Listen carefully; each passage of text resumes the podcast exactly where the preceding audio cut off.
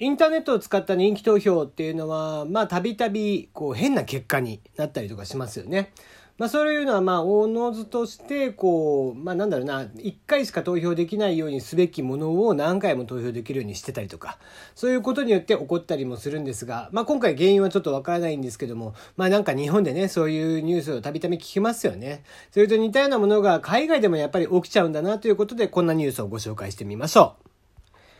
海外の SNS 上で可愛いワンちゃんの絵を描くというコンテストが開催されて、優勝作品とその、準優勝作品が発表されました。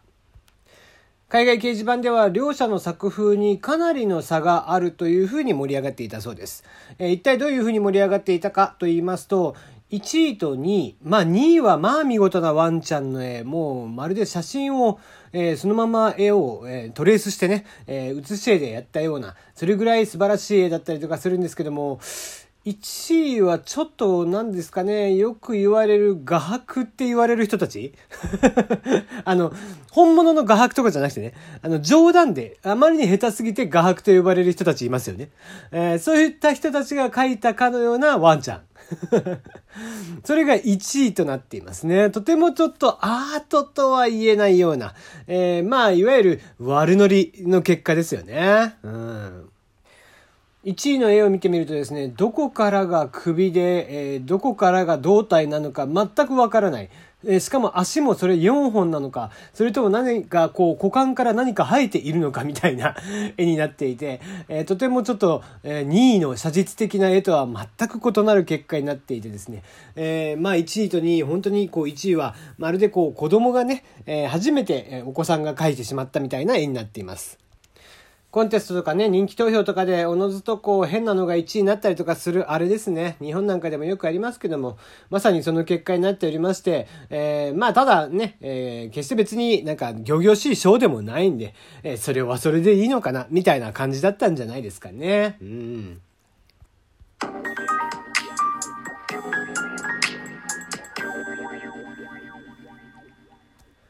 改めましてこんばんは。炎上しそうで炎上しないさすらいのエンタメ系ウェブウォッチャー、テリーのよもやますぎる部屋です。いかがお過ごしでしょうか？えー、明日10月7日、えー、ですね。まあ何の日かと言いますと、えー、伝説的ロックバンドボーイの、えー、ボーカリストでありました氷室京介さんの、えー、なんと還暦60歳の誕生日ということなんですね。いやー、すごいですね。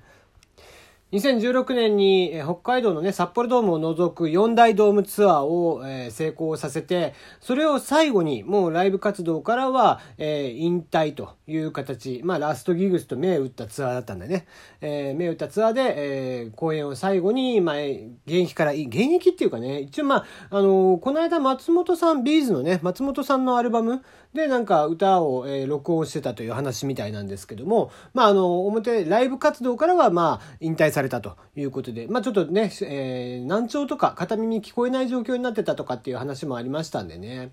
まあただ、えー、最後の最後までやっぱりなんかかっこよくてね、まあ最近その60歳になって、えー、どんな風な、え、姿をしてらっしゃるのかわかりませんけども、うん、まあまあね、え、往年の、え、声はちょっと出なくはなっていましたけども、最後らへんはね。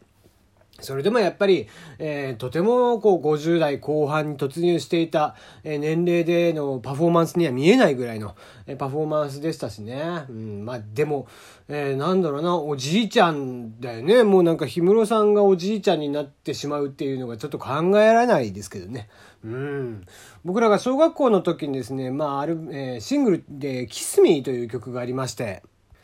ミリオンセラーになった作品でしたけども、まあ、当時ね、ボーリング場とか行くと、まあ、今も、今あんまりみんな書けないよね。なんかジュークボックスみたいな形でなってて、なんかレーザーディスクなのか何なのかわかんないんですけども、100円入れて曲を選ぶとそれがかかるみたいなのがあって、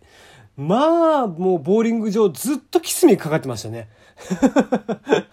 うん、それぐらい、まあ、アルバム、その、売上的には100万枚とか、そのあたりのレベルなんですけども、まあ、あの、まあ、特徴的なプロモーションビデオ、もうとにかくこう、赤いバッグのなんかカーテンみたいなのがずっと揺れていて、その前で、えー、氷室さんが、あ、こう、踊りながら歌ってるみたいな、えー、その、こう、プロモーションビデオが非常にね、えー、印象があって、えー、それがずっと流れていたというのを、未だになんか子供ながらに覚えていたりとかしますね。うん。まあね、いつかは、1回ぐらいボーイをね、1日でもいいからやってほしいなとかって思っちゃったりしますけども、まあなかなかね、現実的じゃなかったりとかするんですが、えー、やっぱり死ぬまでには1回ぐらいそんな日があってもいいのかななんて思ってたりとかしますけどもね。はい。では、次の話題ですね。えー、認知症の原因物質、歯周病によって蓄積する仕組みを解明ということで、えー、歯周病菌が体内に侵入しまして、認知症の原因物質が脳に蓄積しまして、えー、記憶障害が起こる仕組みを九州大学などの研究チームが解明をいたしました。まあ、歯周病と認知症の関連っていうのが、実はまあ近年ずっと注目を浴びており、認知症対策につながるんではないかという発表になっているということなんですね。この認知症の7割っていうのが、まあ、いわゆるアルツハイマーって呼ばれるものですね。アルツハイマー病。えー、このアルツハイマー病というのは、アミロイド β っていう異常なタンパク質が長年ね、少しずつ脳に蓄積をされていき、その上によって発症や症状の進行につながるとされています。近年それが歯周病の原因菌やその毒素が血管を通じて体内に侵入することによってこのアミロイド β が体内で作られまして脳に蓄積するんじゃないかということを考えられていたんですがそれを解明ということみたいですね。ただ、え蓄積していく仕組みその、えーと原因は分かってるんだけどどうやって蓄積をしているのかっていうのが分かってなかったそうなんですね。まあ、今回の発見によって原因とそして蓄積という理論がまあ、紐づいて、そこを抑えることができればその認知症とかの進行発症を抑えることになるということにつながりそうという大きな発見になっているそうなんですね。まあ、あの人類最大の僕はまあなんか恐怖を感じる病気っていうのがやっぱりこう、えー、まあ最近はねエイズはまあもう抑えられつつありますけどもがんとそしてこの認知症というものだと思ってるんですね。まあ、この2つというのは、まあ、長年ねこうずっと人間をこう苦しめ続けているまあなんせがんだったらまだ治療をすればなんとかなりますけどもアルツハイマー病によって認知症がね、えー、進行していくと、もうどうしてもそれは戻れない病気ですからね。なんか自分自身が自分自身のことを認識できなくなっていく。そして周りの人のこととかを認識できなくなっていく病気っていうのが、なんか僕は将来的に非常に自分で怖くて、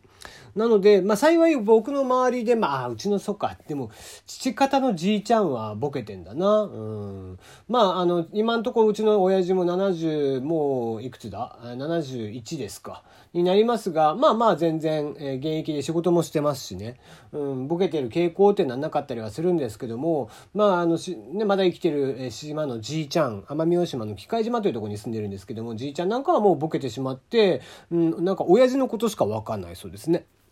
なんかそれぐらい、え、認知症って進んでいってやっぱりこうね自分のことそして周りの人たちのことをなんか忘れていくっていう怖さ、うん、なんかそういうのってすごい怖いなって思うんですよね。うん、なんか、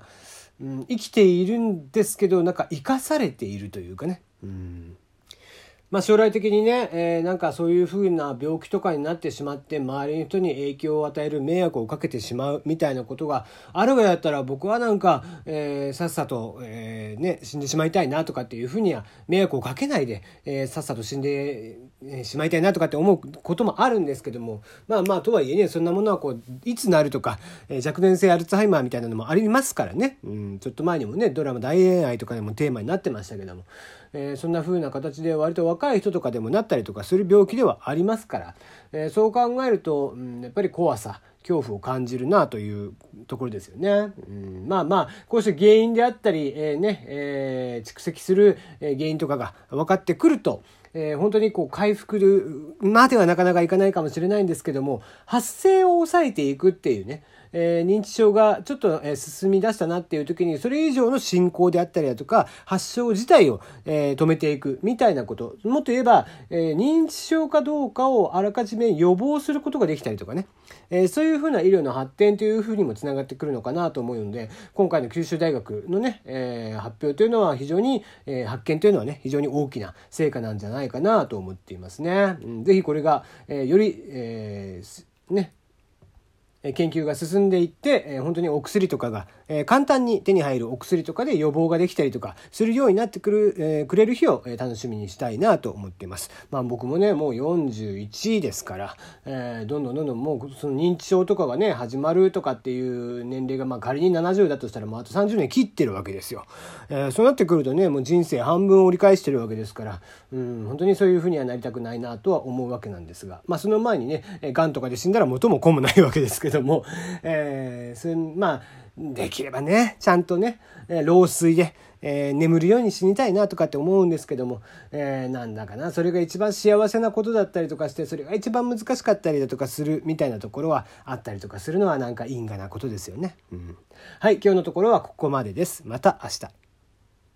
あ、そうそう、えー、ヒマラヤとかね、えー、ポッドキャストとかで聞いてる方もいらっしゃるとは思いますけども、ラジオトークのアプリで聞いてらっしゃる方は、たまにライブとかもやってますんでね、えー、クリップなり、えー、もしくは、ポッドキャストでお気に入りとかをしてもらえるといいなと思いますし、えー、ラジオトークアプリで聞いてらっしゃる方は、たまにライブもやっておりますので、えー、ぜひお越しくださいということで、えー、また明日ですね。